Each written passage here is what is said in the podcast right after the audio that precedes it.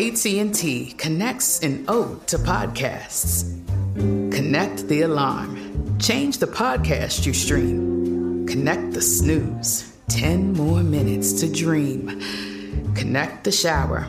Lather up with the news, sports talk, comedians, or movie reviews. Connect with that three hour philosophy show. Change the drive into work in traffic so slow. Connect the dishes to voices that glow. Thank you to the geniuses of spoken audio. Connect the stories. Change your perspective. Connecting changes everything. AT&T. You deserve a moment to yourself every single day. And a delicious bite of a Keebler Sandies can give you that comforting pause. Relax this Sunday with a little moment to yourself and the melt in your mouth magic of a Keebler Sandies. This magic is baked into simple shortbread cookies by Ernie and the Keebler Elves. So as life continues to fly by, make the most of your me moment. Take a pause and enjoy a Keebler Sandies.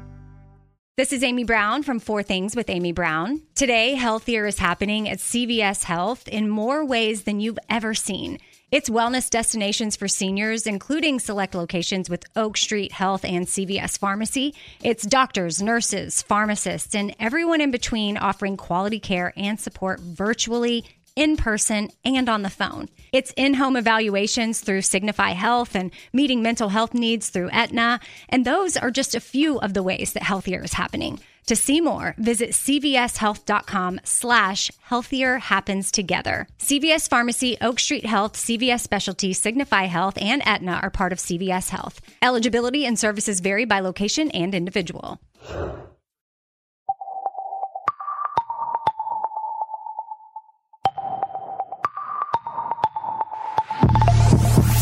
Welcome back to Point of Origin. On today's episode, we're talking about the morality of meat, what it means to consume it, to abstain from it, and as always, how matters of morality are murky and impossible to detangle from culture, society, and privilege.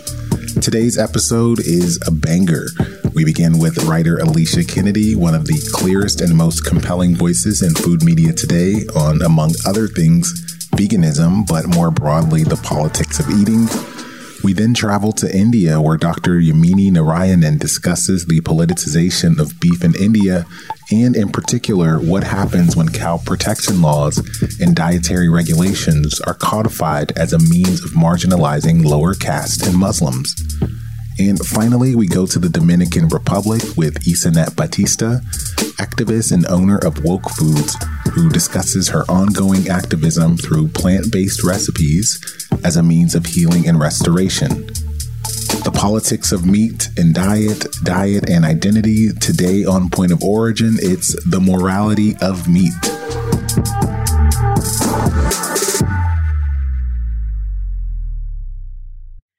I've officially not eaten meat since 2011. That is Alicia Kennedy. And it was something I had always been interested in, something I'd always been attracted to as an idea. Alicia is a writer based in San Juan, Puerto Rico, whose writing explores not only the politics of food, but also the interconnected elements of culture, climate, and access. There was something about it that always made sense to me, but lifestyle wise, it was too difficult when I was a younger person who wasn't in control of, of what she ate, wasn't in control of, you know, all her money, um, to make that decision for myself. And also there was the fact that for a long time, vegan and vegetarian food had a terrible reputation and it earned that reputation. It, the food was a bit bland. It was, um, it was a white gaze turned toward global cuisine and, and done improperly without the correct, um, you know, either cooking methods or without the correct spices and, and what have you. And that wasn't something I was interested in because I've always been a person who, first and foremost, even while I believe food is, you know, utterly entrenched in all the systems of that both oppress and exalt us as human beings, it is also you know, first and foremost, something that we have to enjoy every day of our lives. And Alicia, how did you feel about the prevailing mainstream notions around veganism at that time?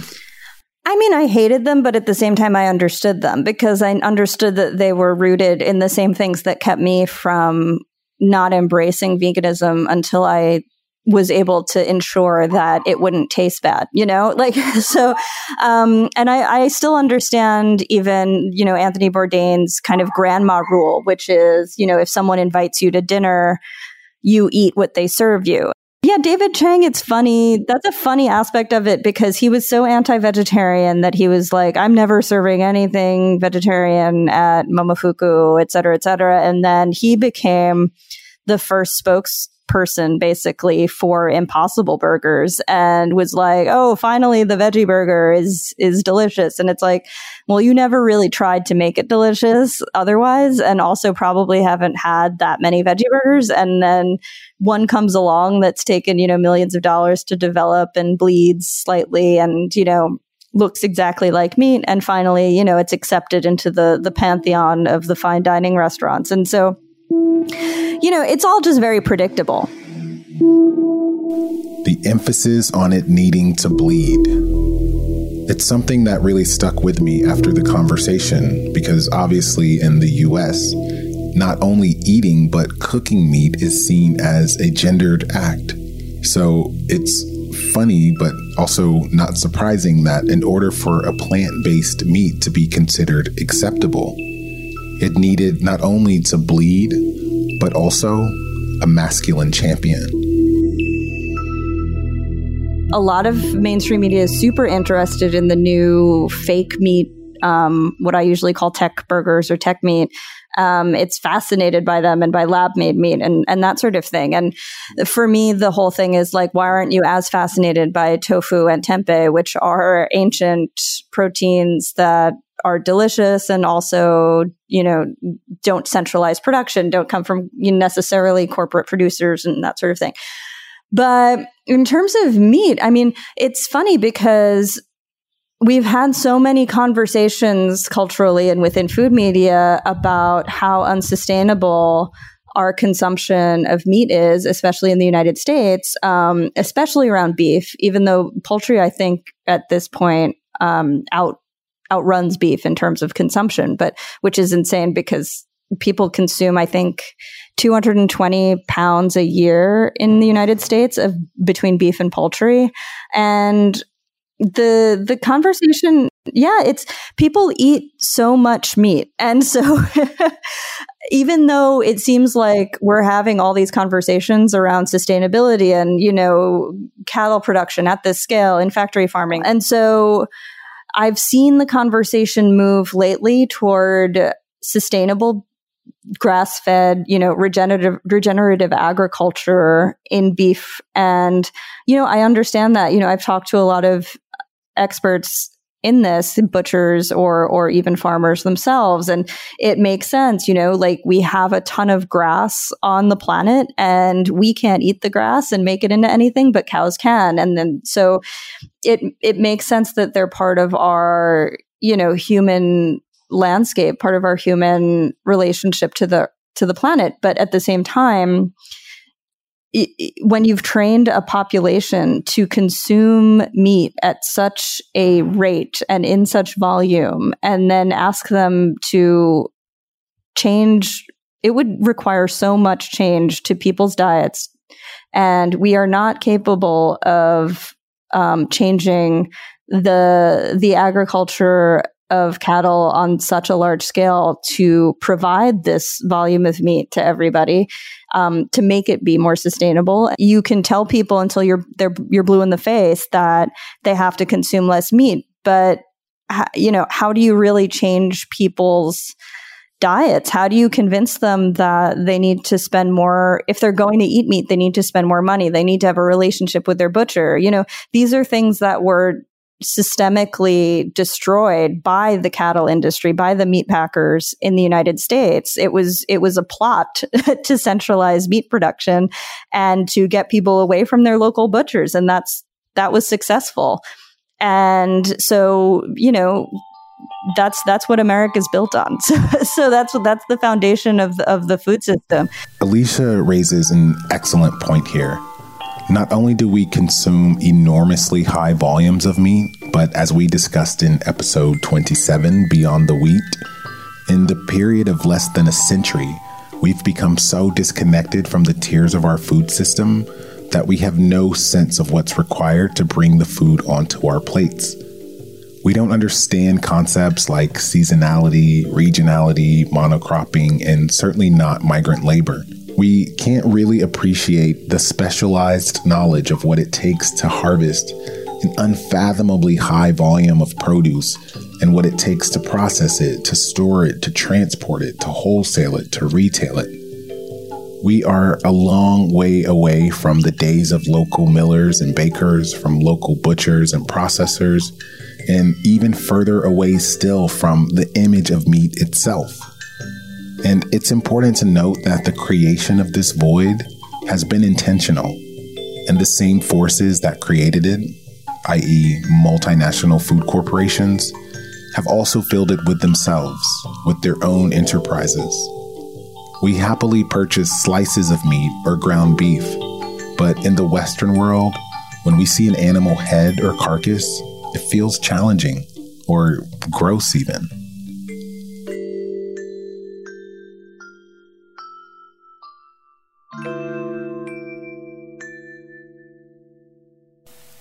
All right, so let's talk about tech burgers, as you call them, a apt and hilarious name. I've been calling them tech burgers because they've mostly been burgers, but now I've noticed that the ground meat yeah, the ground meat from Impossible and Beyond Meat is being used now as just simply an ingredient in in even New York Times cooking recipes, which is fascinating. Um, I don't think anyone would ever recommend a specific kind of cow meat um, in a in a New York Times recipe. It would just be ground beef, but now there's trademarked products um, in the in the recipes which for me that's that's the the big problem with it is that it it's corporate, it's centralized, it's extractive in, in terms of ecology, even though it's it's maybe less impactful than than beef production in, on the factory farmed scale. It's still about encouraging monocultures. Um, impossible beef burgers, uh, which are sold at Burger King and many other places, um, use genetically modified soy, which is also heavily subsidized by the government, same as beef. Um, production. And, you know, they just kind of create um, a lot of the same problems again because we're we're still uh, once again focusing on single ingredients created by a single source and um, that doesn't bring us any closer to really changing how we relate to to food. It you know like there's there's veggie burgers that people make at a vegetarian restaurant that'll get super made fun of, but you know they you know they combine like a, a, whole host of grains and legumes and vegetables and flavors in order to produce something that yes is more like a vegetable croquette than a burger but it's also you know it's it's bespoke. It's something that like that person that chef has developed. It's an act of creativity which is what we are supposed to i thought expect from recipe writers and from and from chefs and cooks. I really think it's a good point. We don't actually just talk about the fact that it's kind of weak that chefs haven't been more enthusiastic about creating something that doesn't even necessarily need to approximate it. I mean, even a really delicious singular iteration of a vegetable croquette that made me think harder about what my ideas of a burger were would be appreciated. So, um, good point there. I mean, people who've been in food, you know, full stop, like you know how how most of the the sausage is made, um, so to speak, in the United States. You know that you know if you're going to a big supermarket, you're getting a commodity product, and you know that that that worker may have repetitive motion in- injuries from the kind of work that they're doing, from the kind of pace that they're expected to take. You probably know that they're in cramped quarters. You probably know that many of these people are undocumented and are subject to harassment and arrest and, you know, deportation by ICE. You know these things if you're a person who pays attention to how the food gets to the plate. So to watch people still ignore this in food media when you have a huge willing audience of people who are going to the grocery store, who are cooking, and you don't let you don't let it change anything about how you talk about food. You don't change you don't mention that you know, meat processing centers have been hotspots of the spread of the virus, that people have died, that children have died of COVID 19 from being exposed from their parents working at meat processing plants. And it doesn't bother these people that it's President Trump who has decided that meat processing of all things is extremely essential, whereas production of PPE for the healthcare industry hasn't been essential. That um, that testing and con- contact tracing hasn't been essential that these things are actually seen as some sort of detriment to you know his his reign of power but meat processing is essential to it even though it's it's putting people's lives in danger like that should tell everyone everything they need to know about what meat means in the United States you know it means authority it means um you know, unpaid, poorly treated immigrant labor. It means animal cruelty. I I think this situation has in so many ways laid bare so many problems in the United States. And so to watch food editors at, you know, the biggest the biggest outlets in the country completely ignore this in favor of telling people that they should comfort themselves with cheeseburgers at this time or with a chicken and pork pate um, while most knowing that most people are going to go to the supermarket and get the commodity meat, they're not going to go to the butcher. They're not going to, you know, they're not having a, a close relationship with their farmer and making sure that everything is above board. You know, that's so irresponsible. That's so negligent. And like, I mean, to me, that, you know, these editors and these writers have a hand in these people going to work under unsafe conditions because they continue to encourage people to consume something that is leading to sickness and death. And that's just inexcusable to me. yeah. Wow. Wow. And the inability of, of editors to to bring that kind of analysis into the way that they do their jobs has resulted in a kind of complicitness that I don't really think that they're ready to to hear or absorb yet. But that is very deep, and um, I, I, hope that we can get to a point in the in the discourse in the same way that we have around uh, the the reconciliation of you know sexual predation um, or or racial discrimination uh, about the harm that is being perpetuated you know in in media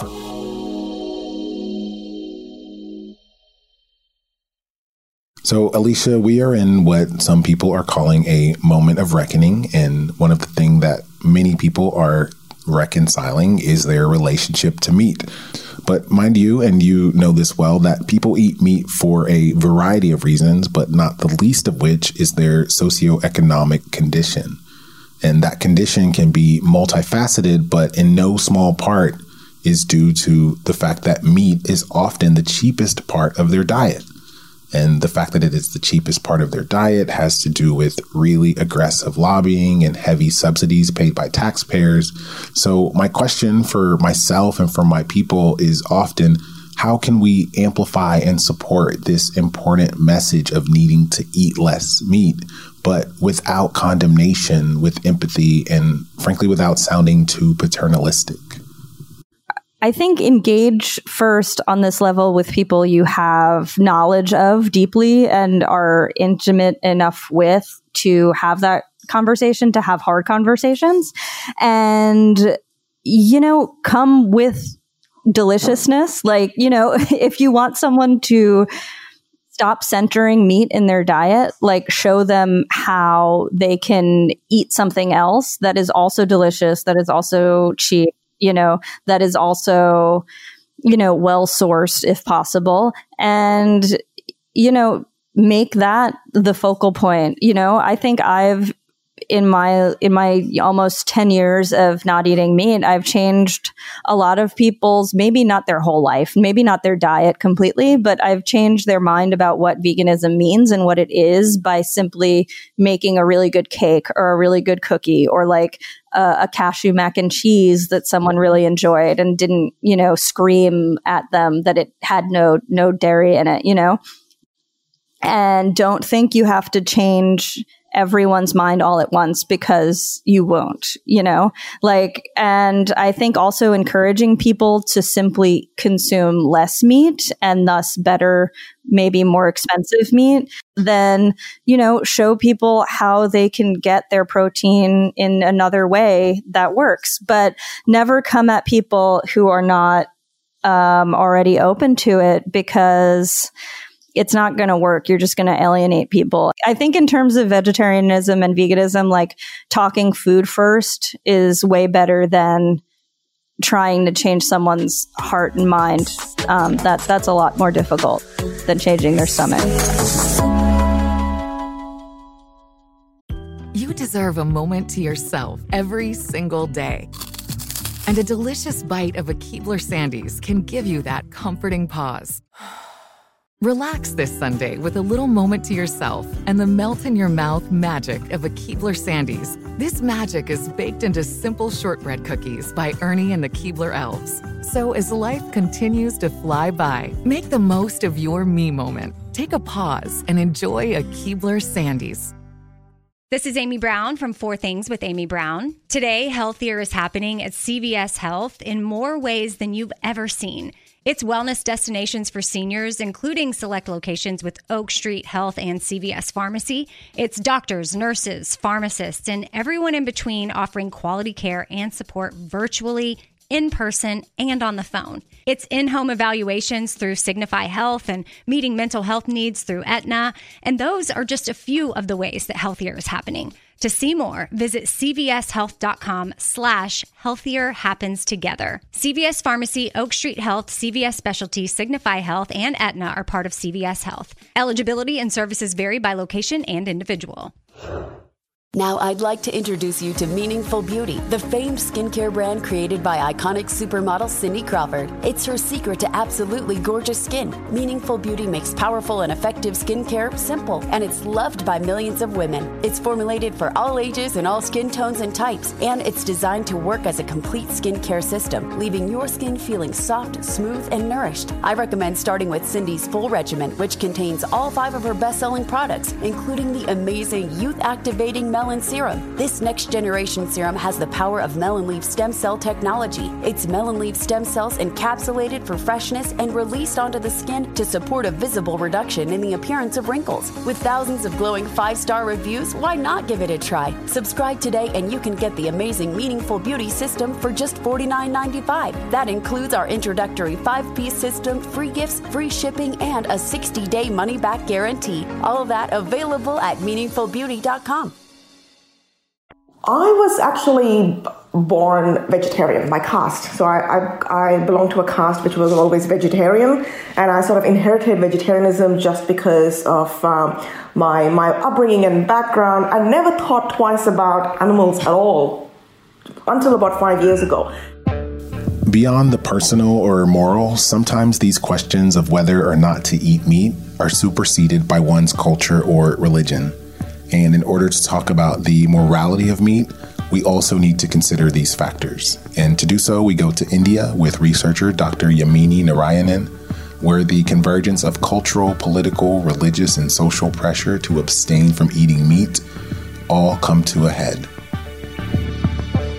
So I never thought about the ethics of um, my diet because I assumed that uh, if, if, at all I thought about it, I assumed that I was okay because uh, I, I, would have uh, vegetarianism in my mind, and I think in the minds of most Indians, but also most people in general, does not necessarily involve slaughter, does not necessarily involve animal suffering. I was aware that there's a raging conversation, of course, politically around this question in India because we have a very strong um, Hindu ultra nationalist right wing government in India.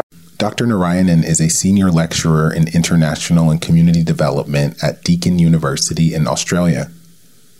Her work focuses on the nexus between animals and urban planning in India and the intersections of speciesism, casteism, and racism in the ways in which animals are enrolled in nation building projects.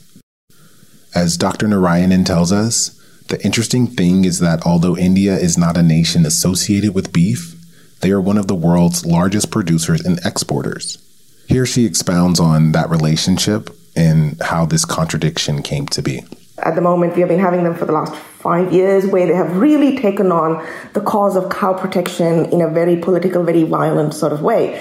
In their in their vision, cow protection means protecting the cow from slaughter. Implicitly, this means protecting the cow from um, Muslims and also who they see as low caste Hindus who are consumers of beef, right? Who are consumers of meat. So, and because the cow is seen as a sacred animal in Hinduism, um, they see this as a way of marginalizing Muslims and, and low caste uh, Hindus, who they, who they see as low caste Hindus. So, um, meat eating is extremely political and volatile in terms of resistance to these sorts of um, worldviews as well. So meat eating, in fact, is seen as a political um, activity, and vegetarianism, therefore, because the Hindu right wing is is honestly so violent about it, vegetarianism in India is seen as some sort of a fascist activity, which is really interesting. Because a lot of cultures might disagree with vegetarianism, but in India it actually becomes a fascist activity right? So it was in this context that I started my research on cow protection five years ago. And so when you're talking about vegetarian being perceived as a method of fascism, which is fascinating, is it because it's used as an instrument to oppress an already oppressed or marginalized class? And is that being done specifically by preventing access to foods that would otherwise be part of their traditional and cultural diet? Absolutely, absolutely. So, so vegetarianism is being mobilized specifically against beef eaters. So not necessarily against consumers of other meat. So you know, if, if you're eating chicken or or lamb or other meat, that's that's okay. It's specifically as a way of marginalizing um, beef eaters because in in in in the in the world, in the political sort of narrative, uh, Muslims and low caste Hindus are the only beef eaters, which is not true if you actually do a demographic survey of India, everybody is everybody is consuming beef, including those who perceive themselves as high caste. So it's across the board. Um, but the political narrative is that it's only these sorts of minorities who don't belong to the Hindu nation, to the Hindu Indian nation. And therefore, they either need to toe the line or they just need to, you know, not be part of this nation. So, so, so therefore, vegetarianism becomes um, becomes seen as this very fascist activity because it's kind of used as part of nation building. In their view, they want this ultra right wing, pure Hindu Indian nation, and vegetarianism is part of this pure Hindu nation. Because it is seen as part of nation building, it is tied up so politically, it goes well beyond the ethics of diet itself. It's kind of almost like a nationalist ultra nationalist narrative, right? Interestingly enough, for a high beef producing country, India does not actually have any beef cows. So if you look at other leading beef producers in the world, like United States, Brazil, Australia, New Zealand, they all rear cows that are explicitly for the beef sector, like Angus cows. India does not have any breed of cattle that's actually for, for, for, for, for beef purposes. We only actually rear dairy cows because we're not supposed we're supposed to we're not supposed to be slaughtering cows. Uh, you can raise dairy cows. We are the world's largest producer of dairy, and we have been since 1997. So over 20 years, we have been the largest producer of uh, dairy. Um, but but but the fact that dairying is also linked to cow slaughter is fully obscured. What actually happens in India is that we have an industrial scale of cow slaughter that simply goes underground. So it's not that we do not slaughter cows, they simply go underground. So we have the largest, we are one of the largest bovine slaughtering countries in the world. Um, we think of industrial slaughtering in the West as something that happens in these giant industrial slaughterhouses, right? But in developing countries, and certainly in India, industrial, industrial slaughtering happens informally. It happens underground. It happens in people's backyards. And this happens usually in the homes of highly racialized minorities, highly vulnerable minorities. And this is across the board in almost all countries, right? So the ones that are performing this sort of really risky labor, and in India it is extremely risky because it's also illegal right? It's actually, they're, not just having to perform labor which is not very nice, but it's also outright illegal. And there is, there is like really high penalties in many states in India, especially those that have um, uh, a Hindu nationalist political party ruling the state, right? The penalties tend to be very high. In the state of Gujarat, for example, it's life imprisonment. So when cows are sold for slaughter in, in, the, in the market, they don't necessarily get sold as, as, as, as slaughter cows you know, they get sold as dairy cows. They get sold repeatedly over many, many, many different markets. It's almost impossible to trace the point of origin and the point of sort of destination. And they go through so many markets across so many states because there is only about two states in India where cow slaughtering is actually legal. So a lot of cows from throughout India, that is the states of Kerala and West Bengal, they go through many, many, many markets sold as dairy cows, the point of purpose, because it's not per se illegal to sell a cow you can sell a cow, but you can obscure the purpose of the sale. And that just keeps going through market after market after market, right? And so when you're talking about vegetarian being perceived as a method of fascism, which is fascinating, is it because it's used as an instrument to oppress an already oppressed or marginalized class? And is that being done specifically by preventing access to foods that would otherwise be part of their traditional and cultural diet? Yeah, that's such an such an interesting and such a complex question. Um, it's, it's so urban urban spaces in India are major conduits for facilitating the entire informal economy of dairy and beef. They are very much part of this continuum. Um, it's not just the cities, it's also the regions. So, for example, you have entire villages, entire regions that are dedicated purely and solely to cow slaughter, for example, or to sheep slaughter, or to pig slaughter. So, there's entire regions dedicated. That's all they do, right? I have been through regions in India where there is skin hanging off fences. People's um, outside people's homes, the, the, the skins of, of cows or buffaloes, they're literally hanging off to dry you know? So there's entire regions dedicated to this activity and that also contributes even though it might just be family units of that region but it, it kind of contributes to this um, to this informal economy. Within cities what happens is that in india and i think as much of the global south our cities all parts of our cities are not formally planned okay? So there's a lot of our urban spaces which are not really within the purview of formal urban planning even things like, and it's a problem because things like sanitation, um, water supply, that doesn't reach everybody. So even even aside from um, uh, from these illegal activities or informal activities, people sometimes often often have to you know make their own water supplies often have to sort of sort out their own sanitation supplies. So the formal planning doesn't actually, formal governance doesn't reach all parts of the city. It doesn't reach all parts of the people, or all people in the city, right? There's a large informal population that are outside of it and that have to, that have always had to make do and sort out their own lives outside of the benefits of formal governance. But in some senses, it also provides an opportunity, both for the people, but also for the government when it comes to activities like cow slaughtering. Because we, as a dairy country, we need to slaughter cows right? But we can't formally allow it. So it's easy for the for the state to just turn a blind eye. It's happening in informal locations in the city. That that's got nothing to do with us anyway. And you'll find entire suburbs and areas of these cities that are absolutely filled with slaughterhouses, backyard butcheries, um, meat shops, etc. But in India, there is also this extraordinarily sentimental relationship with the cow for a lot of Hindus, and about 80% of the population are Hindu. Uh, cow milk is seen as a very sacred commodity. Uh, it's not just that you have a, a, health relationship or a consumer relationship, but it's also almost a spiritual relationship with cow milk. So it has symbolic capital. It's not just profitable capital, but it's also symbolic capital. Either way, of course, for the cow, it doesn't make any difference. The cows continue to be used for dairying and they continue to sort of endure and suffer all the processes that dairying involves.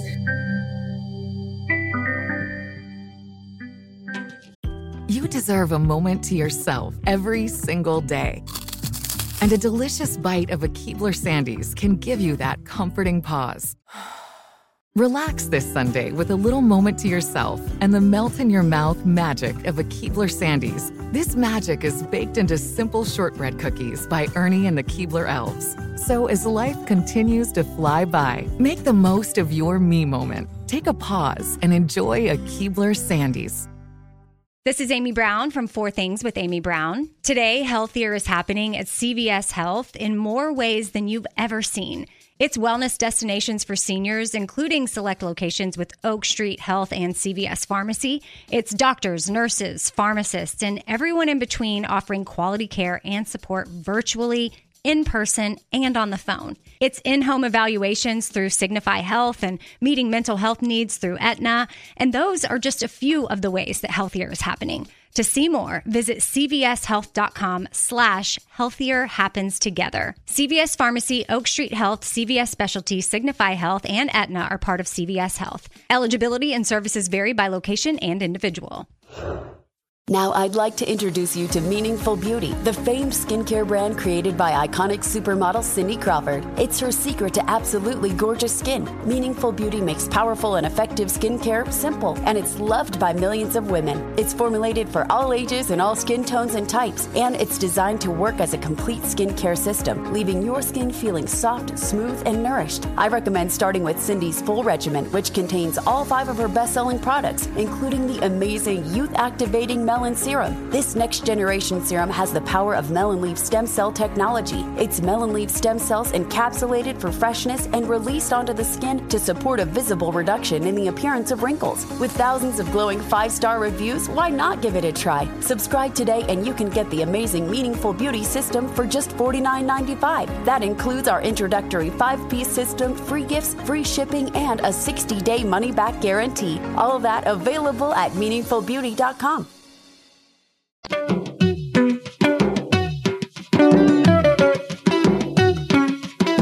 Tranquila, mami, tranquila.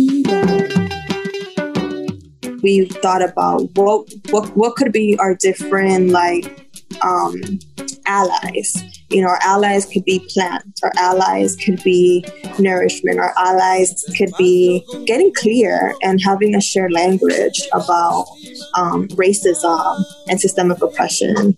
Um, but the reality is that the more you awaken to the truth, um, it's it's hard to hold that in your body, and it's hard to hold that in your mind. That's Isanet Batista. Isanet is a black Dominican born in Harlem and in 2017 created the culinary arts and food justice worker co-op Woke Foods, where she and her team offer Dominican plant-based foods to organizing movements across New York and among other things, food justice workshops. Isanet is also co-host of the podcast Free the Bag.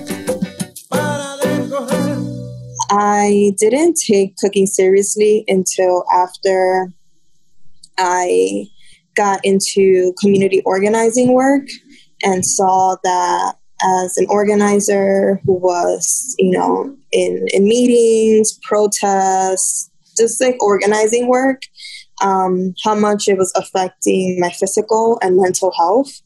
And um, through a mentor and through and through just a group of uh, folks that were also organizing, we just collectively decided to undergo um, a month of plant based lifestyle to allow us um, just to support us with, with our health so that we could continue the work that we were doing. Kind of realizing that all of it is connected and how much systems of oppression um, are connected to food and land. Woke Foods was born from a revelation, a revelation that summons healing culinary traditions as a means of community activism. From workshops, interactive cooking classes, to creating meals with the North Bronx Collective, to multi month long intensive programs, Woke Foods is about healing and more specifically, dedicated to deepening a healing relationship with the earth. Isanet has created an organization in her own brilliant likeness, and in doing so, has given us new ways of understanding how white supremacy and racism have and continue to undermine our collective survival. We've done a few um, experimental projects because we don't I don't have it all figured out. My team doesn't have it all figured out, but we try different things to see like what can we give to our people so that they can they can um, see the importance of taking care of them of themselves and to see their their um, to see their relationship to Mother Earth just as important as we see our relationship to each other and to justice work. And so last year we did, um, was it last year, maybe a year and a half ago, we did Resistance Kitchen, which was a series of free cooking classes in Harlem and the Bronx for community organizers and for people that lived in affordable housing units. Um, and so those were like one-off um, cooking classes, um, and they had like different themes um, for the whole summer, um, and they were free. So that was, you know, one experiment, and that was cool. Then um, we also um, provide, you know, free recipes on our website. Um, most of our catering is for grassroots or nonprofit work or foundation work. So those are pretty much our, our consistent clients. Um, and then we've also have done um, cooking for like organizing retreats. Um, and recently we launched earth lab which is an eight week um, a virtual course for for bipoc who want to be in right relationship to earth while being clear and understanding the ways that like racism shows up um, in our in our in our attempt to be in right relationship with Earth. And so those are that's a group of 20 folks. Um, we're down, we're in our seventh week right now. We started with um, uh, political education, moved into um, into cooking plant-based meals, uh, how to how to work with plants and herbal medicine. Last week, I think an issue that we, I see a lot in the world of veganism and the world of also environmental um, stewardship is there is no lens of why we're in this situation in the first place. And we are in the situation in the first place because white people imagined these like racial hierarchies to justify the extraction of labor from our bodies and from the land. Mm-hmm. And so that's our work has always been explicit with that. So, a lot of what you're doing right now is based on what I would consider building future leaders um, and building um, leaders within this uh, food justice, equity, sovereignty space. So, um, one thing that I know is required for for leaders who train leaders like yourself is to have a, a vision for the future, right? Kind of a imagine vision that you can share with other leaders to inspire them and to give them a way forward. So, um, do you think you could share with us some of your visions for? Um, a more equitable food system in the future and maybe how we might get there? Sure. I think the first thing that comes to my mind is for for Black people um, and Brown people and Indigenous people to to rest. Mm. I really want us to like stop explaining like racism and and having to put that labor on us. I I would love for for their for white people to to step up and return lands back to back to the first peoples of this nation and back to um, black people um, eh, who you know who helped build so much of our food system. And I, I would love for there to be more green spaces and urban environments um, and if we would have the time. We would have have the time to engage um, in, in growing their own food and cooking their own food. Um, and so, yeah, my vision is a little bit all over the place, but I think it starts with time. Mm-hmm. Um, and for and for white people to stop the obsession with like overworking and and for us as you know as black as black, brown, indigenous people to to interrupt the ways that whiteness has also creeped up in our lives. Mm-hmm. Um, and Yeah, yeah. I think at this point I'm going a little bit all over the place. But if I could prioritize it, it would be time to rest, time to grow food, and and access to land so that we can figure out what we want to do, who we want to be, and yeah, I'd, I'd leave it. I'd leave it at that. That's a, a, beautiful vision for the future. That's a future that I want to live in too.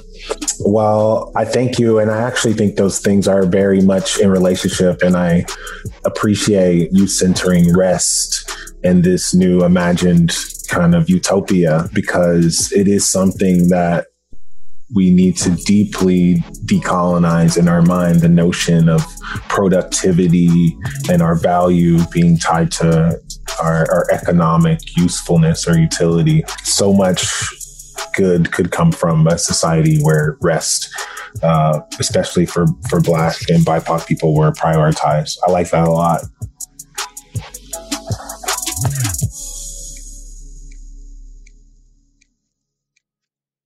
You heard it right there. Isanet Batista with Stirring Wisdom, which is also a perfect segue into our last episode of the season entitled Food Apartheid, in which we discuss the politics of space and landscape and how they facilitate food oppression. You will not want to miss that conversation, but in service of today's conversation, I would like to thank our extraordinary guests, which I feel is a hallmark of our little podcast. But today, the heat from my friend Alicia Kennedy, from Isanet Batista, a leader and a woman of great vision who I deeply admire, and Dr. Yamini Narayanan of Deakin University in Melbourne, whose scholarship at the intersection of animals and urban planning is specific and exemplary and frankly just enlightening. So I want to thank them all. And I would like to extend my thanks for you all for gifting me and everyone who tuned in with your insight and giving us so much to think about. This is a good time to inform you of what I'm sure many of our listeners are already privy to, which is that Alicia Kennedy has a newsletter.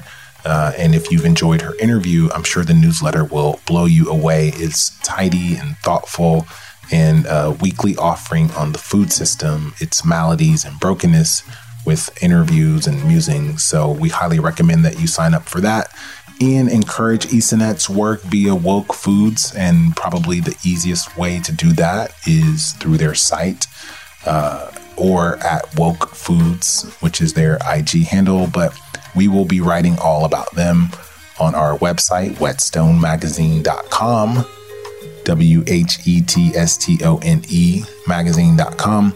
And this is the part of the show where I will usually add some additional context or commentary to wrap up the episode. But honestly, our guests did so much of that lift today that I will just let their words speak for themselves. But what I will say is that if you've listened to this podcast, you've likely observed, as we have, that the many problems in our food systems that continue to reveal itself is that the businesses at the end of the supply chains and not the ones at the point of origin are the ones capturing all of the value. And to whatever degree possible, we as consumers can upend this. That is more important than any endorsement found on a label. And that criteria alone will do more to further a truly transformative food system than just about anything that we could ever do. We'll be back next week for our aforementioned final episode of season three. I'm your host, Stephen Satterfield, Whetstone co founder. We'll see you then. Thanks for tuning in. Peace. We'd also like to thank our incredible podcast producer, Celine Glager. Celine, you are the best. To our editor and Whetstone partner and director of video, David Alexander in London. Appreciate you, Dave. Thanks to our Whetstone production intern, Quentin LeBeau. And last but not least, my business partner, Mel Shi, who makes all things at Whetstone possible. Thank you, Mel. We'd also like to thank our partners in production at iHeartRadio, to Gabrielle Collins, our supervising producer, and executive producer, Christopher Hasiotis. We'll be back next week with more from the world of food worldwide.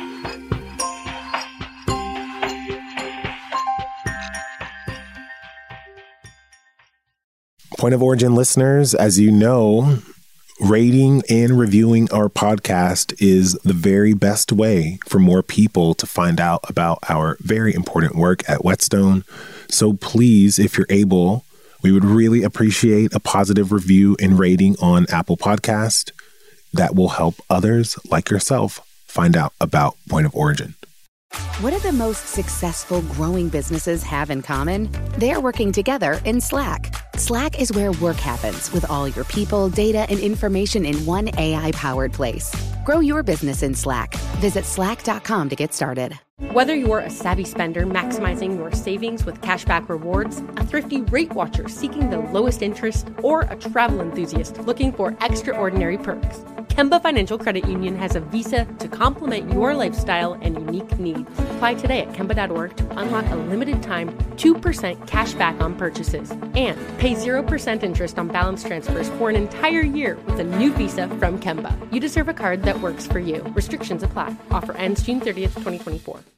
Managing your diabetes just got easier. The powerful new Dexcom G7 lets you see your glucose numbers on your compatible watch and phone without fingersticks. And because Dexcom G7 is the most accurate CGM system, you can be confident in your food, exercise, and medication decisions. And all those decisions can lead to big results, like more time in range and lower A1C. Get started at Dexcom.com. Dexcom data on file 2023. If your glucose alerts and readings from the G7 do not match symptoms or expectations, use a blood glucose meter to make diabetes treatment decisions. For a list of compatible devices, visit Dexcom.com slash compatibility.